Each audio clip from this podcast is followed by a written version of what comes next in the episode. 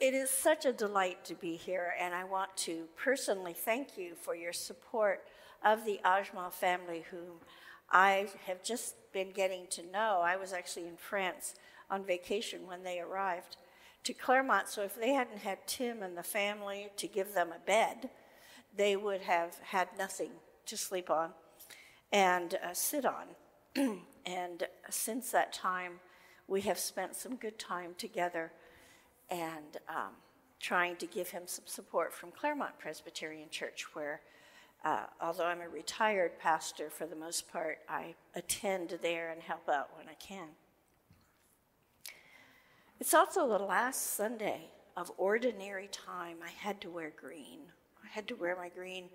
It's going to be purple next week, already Advent. And so we celebrate the scripture reading is from Hebrews, sort of obscure in the context I took it. Hebrews chapter 2 in 10. And he starts actually that chapter by quoting from Psalm 8, which is why we heard it this morning. Thank you, Tim. It was fitting that God, for, for whom and through whom all things exist, in bringing many children to glory, should make the pioneer of their salvation perfect through sufferings. For the one who sanctifies and those who are sanctified all have one Father. For this reason, Jesus is not ashamed to call them brothers and sisters, saying, I will proclaim your name to my brothers and sisters. In the midst of the congregation, I will praise you. So then in verse 14, since therefore the children, that's us, share flesh and blood, he himself likewise shared the same things, so that through death he might destroy the one who has the power of death, and that is the devil, and free those who all their lives were held in slavery by the fear of death. For it is clear that he did not come to help angels, but the descendants of Abraham. Therefore, he had to become like his brothers and sisters in every respect so that he might be a merciful and faithful high priest in the service of God to make a sacrifice of atonement for the sins of the people. Because he himself was tested by what he suffered, he is able to help those who are tested. This is the word of the Lord. Thanks be to God. Let us pray.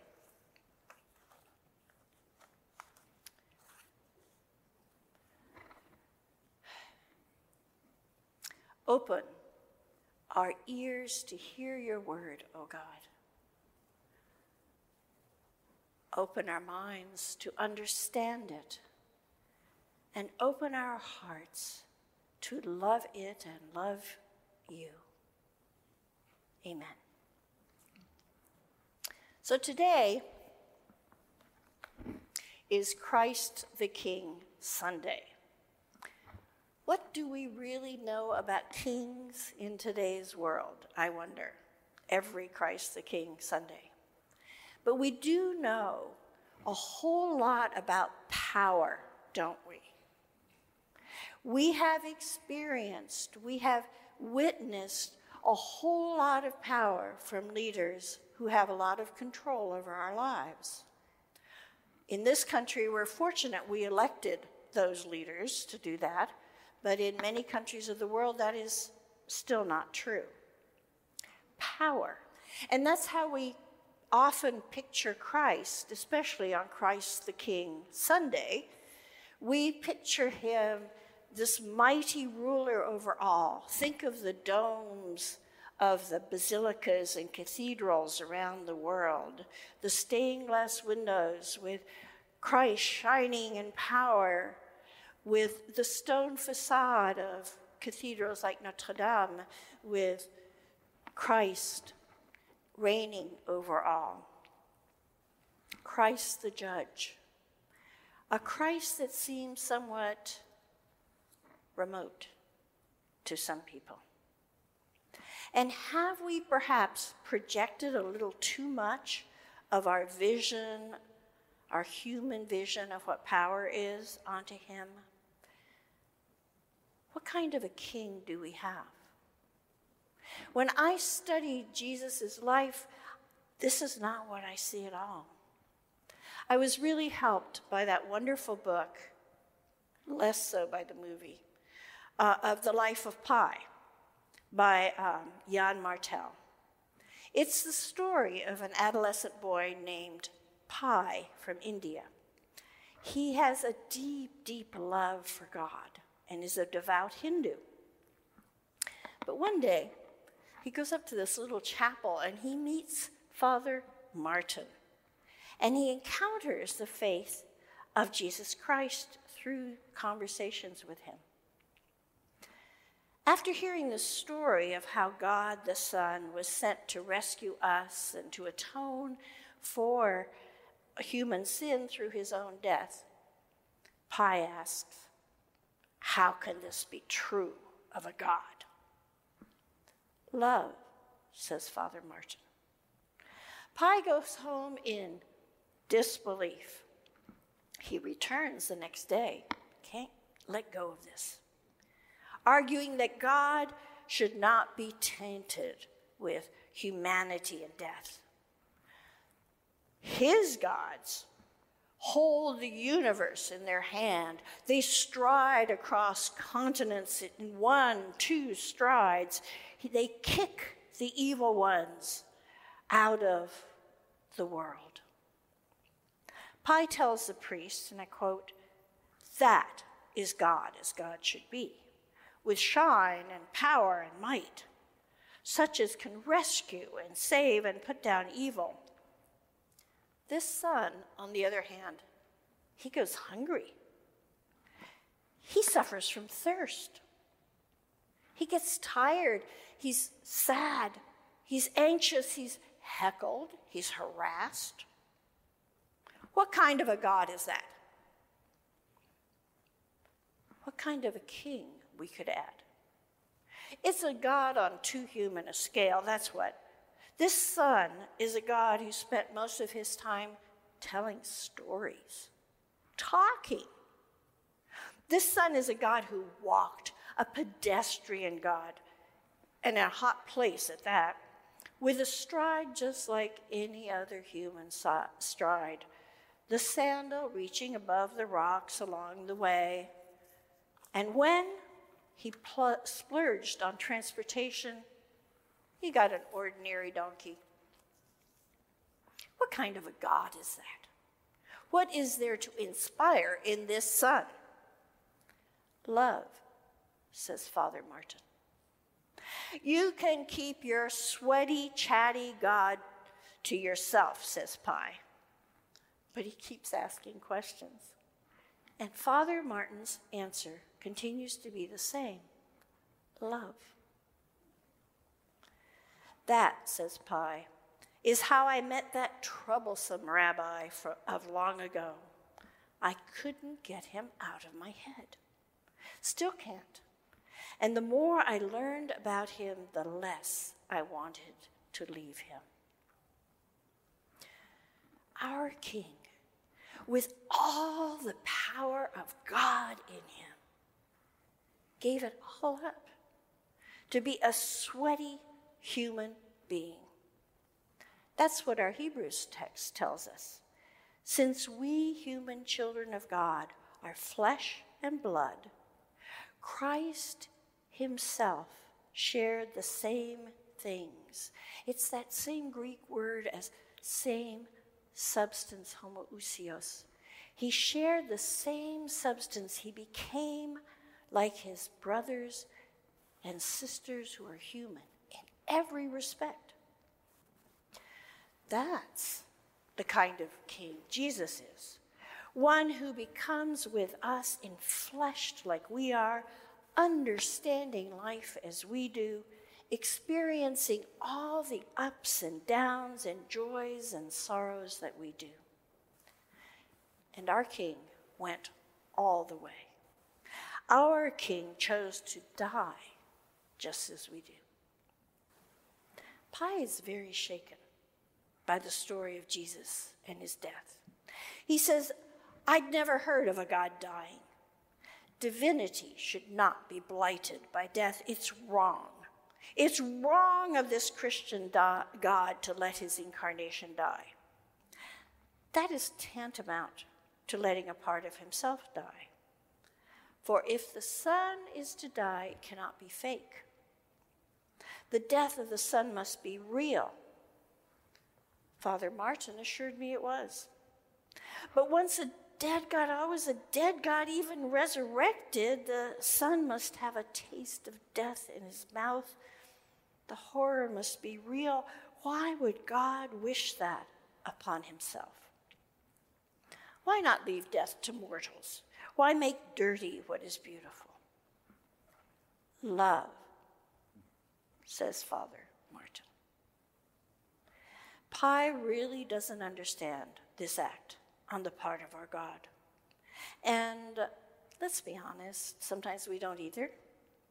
How can a God die? Why? And yet we know, and Scripture affirms it time and again, that this death was necessary. And we read it today in Hebrews so that he might destroy the power of death. Now, that is real power, destroying the power of death. And it comes from humility and love. And through this kind of power, we, his brothers and sisters, do not have to fear death. What kind of a king that is! But I think there's even more to the phenomenon of God, our King, becoming in flesh, becoming a human being. I think it's something that Pi missed because there is joy. There is joy. When I was on the island of Iona in Scotland, have any of you all been there to Iona in Scotland? Wonderful place of, of worship, a beautiful church, and worship services every day. It's a beautiful place. You have to get across several islands to get there. And I had been enjoying the beauty of this island and the ocean and the immense skies. And I was sitting in the medieval, medieval church, cold, silent, waiting for worship to begin, thinking about my day in this beautiful place. And suddenly I felt like Jesus was saying to me, See? Do you see what joy I have in my creation? And you know, for a brief moment, I could feel that incredible joy God has in the creation. We feel this sometimes when we're out in the wilderness, don't we? When we're hiking in the Sierras or watching or looking at the desert in bloom or standing at the ocean and feeling the spray or looking to an endless horizon. But let's also remember that God's creation includes us. That's the point of these texts this morning. God's creation includes us, God's human children. And God takes enormous joy in us, God's creatures. So I think, I think that becoming a human being was actually also a joy for God.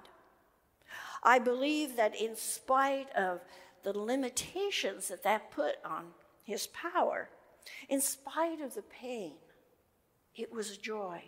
I can just imagine the joy of having a loving mother and father in Mary and in Joseph.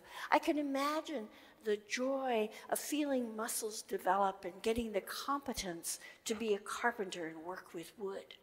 And I can imagine the joy of working his mind and sharpening it as he studied the scriptures and spoke with rabbis. I can imagine the joy of teaching and leading disciples and healing and comforting. Our kind of king takes joy in being with us. Our kind of king delights in each one of us as a brother and a sister. Jesus talks a lot about joy in his final discourse to the disciples in John. Paul talks about joy in his letters, especially in Philippians. And joy comes as a fruit of the Holy Spirit. So, very well, Tina, but what does this mean for today? Let's be honest. It's been a truly awful couple of years. I mean, the fact that this was the first baptism in two years because we couldn't get together. And we all love to exchange stories of what did you for, do for home communion? Oh, yeah, we used this. Well, we drank that. So, and we know that millions, millions have died, and the surges keep coming back. And there have been all these deep rifts over vaccinations or other ways to solve our health problems, hungry families, there have been employment problems, supply chain, and then we have fires and floods and all the other outcomes of global warming. The future can look pretty bleak. Have we not wondered sometimes where is God in all of this? Even when we put on a brave face and say, Look at what we've learned from this pandemic, look at what we now know how to do. So let us remember what kind of a God, what kind of a king our God is. We remember how this king is our brother who shared the same life with us and who continues to be with us, eating and sleeping and loving and teaching with us. We remember that he walked the dusty roads and he slept in rough places and he missed the meals just as we do. And we remember that he was willing to die like us so that we will never be afraid again. We will always have him with us through that. Yes, the time will come when he will be enthroned over all the world, and I do love those wonderful domes of Christ, the Pantocrator, the judge of the world. But I remember the kind of king that walks with us, that knows our life, that shares it with us in love and in humility. And so I am helped often by a wonderful Celtic prayer I like to pray. I take it on my walks and I say a line or two. I make up my own also. And I think about it, I meditate on them, reflect on them. So if you find yourself anxious or distressed or feeling alone and helpless, pray this prayer I'm about to share with you, or any other version of it that you want to make up. So I'm going to say it and pause after every line for just a minute so that you can take a breath and pray Christ's presence with you. Let us pray. Christ above me, Christ below me.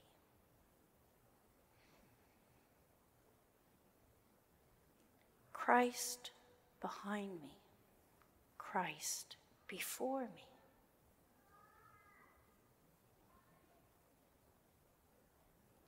Christ beside me, Christ beside me, Christ within me. The peace of Christ the King with me and with us all. Amen.